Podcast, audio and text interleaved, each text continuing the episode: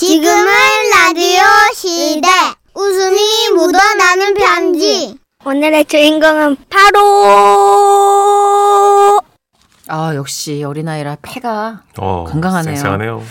제목 버킷리스트를 향한 분주한 날들. 버킷리스트면 뭐그 하고 싶은 일들이죠. 네 그렇겠죠.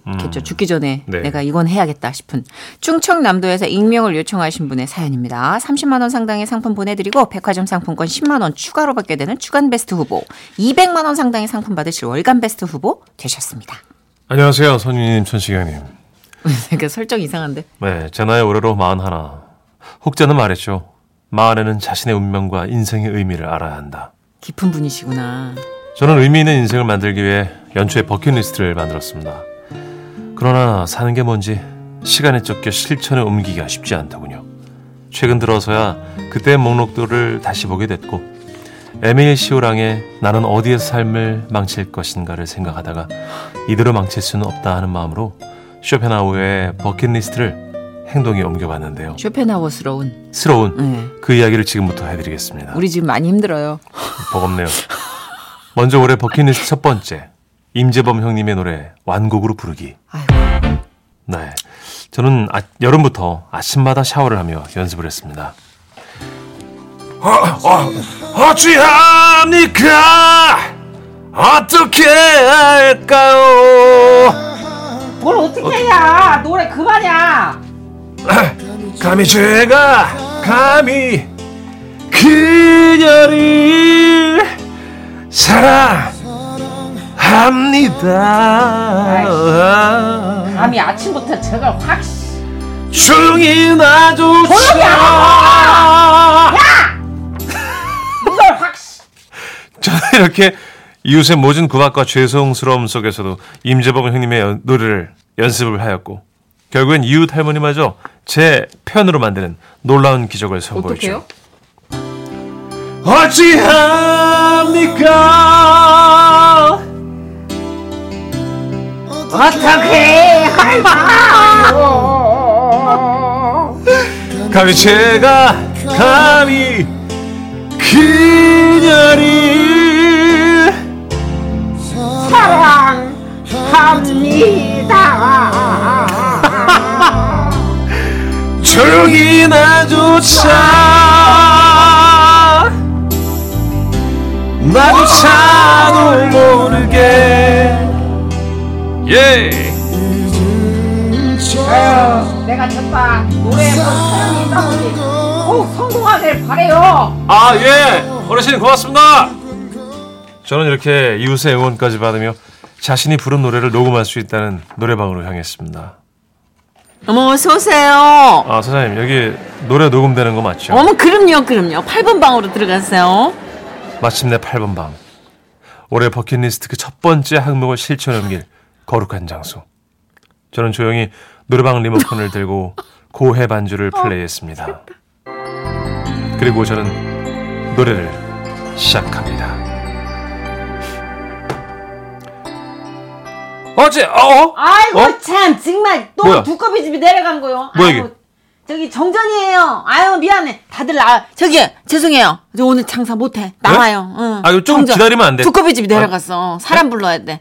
아니 지난달에도 이래가지고 나 꼬박 하루 걸렸잖아. 아주 망했어. 아주 다들 나와요. 나오세요. 나오세요 네 죄송해요 뭐야 이게?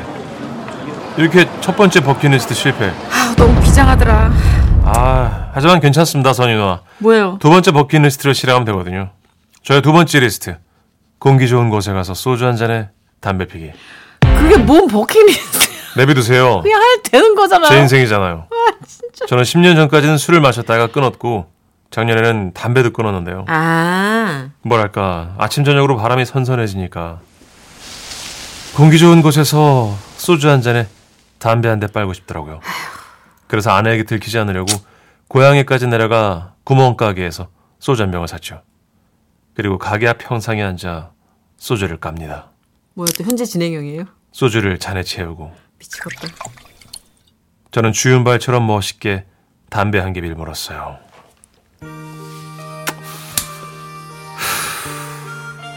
인생이란 뭘?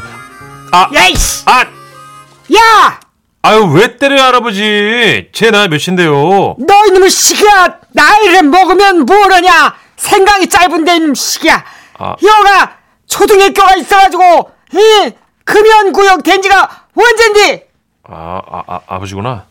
아 몰랐어요 저는. 음 시기 집에나 안 들어오니까 모르지 이 명절에도 코빼기만 비추고 그냥 올라가고 싸가지가 파가지고 아주 그냥 이거 웬일로 내려왔나 싶었더니 그냥 금연구역에서 담배나 빨고 앉아 잘한다 이놈 아 시기야. 오랜만에 한 번 한 거예요. 잘못했습니다. 아, 근데 내가 분명히 너술 담배 끊었다는 얘기를 들었는데 아 이곳을 벗어나고 싶다. 불씨 부리는 게 어디가 그러니까 의지가 박약하다는 소리를 듣는 거요 이놈의 자식아 아 행실을 똑바로 해야지 그것이 다 부모를 욕먹이고 예, 아버지, 저 가요! 제가 이씨 저거 예의 없는 어디 구명구역에서 담배를 꼬라보라 이놈의 시야 이렇게 해서 두 번째 버킷리스트도 실패. 하지만 괜찮아요 전시경. 저긴 세 번째 버킷리스트가 있으니까요. 점점 문춘식 씨한테 의지하네요. 세 번째 버킷리스트는 2024년 동해에서 일출을 보는 것. 그러기 위해서는 이제 슬슬 숙소를 예약해야죠. 여보, 우리 내년에 일출 보러 어디로 안 가. 세 번째도 실패. 하지만 염려 마세요. 이렇게 네 번째가 있어요.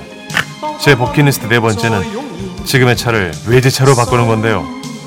여보, 우리 외제차로 안 바꾸- 돼. 네 번째도 실패. 그러나 저- 이게 뭐야? 저는 시- 포기하지 않아요. 마지막 다섯 번째가 남았거든요. 제 다섯 번째 버킷리스트는 가수 아이유 씨를 제 바로 앞에서 실물로 보는 건데. 음. 그래서 며칠 전에 아이유 씨 콘서트에 가려고 검색을 해봤어요. 그랬더니 아이유 팬 콘서트 오 한다 한다. 언제 하는 거지? 9월 23일부터 9월 24일까지. 끝났어요. 하지만 전 노래 뭐. 괜찮아요. 실망하지 않습니다.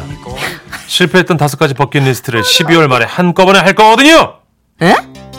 전 올해 마지막 날 빌린 외제차로 무조건 동쪽으로 달려서 바닷가에 차를 세우고 담배를 피며 아이유 씨의 뮤직비디오를 틀고 술을 마셔버릴 겁니다. 그리고 돌아오는 길에 임재범 형님의 고해를 목청 높여 불러서 세상을 흔들어 버릴 거예요.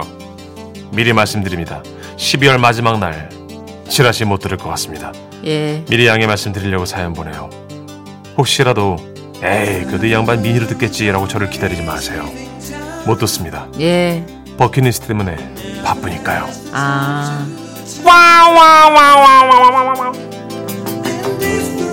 화이팅. 네. 박영심 님이 어머어머 크크크크크 대환장 파티다 크크크크크크 아.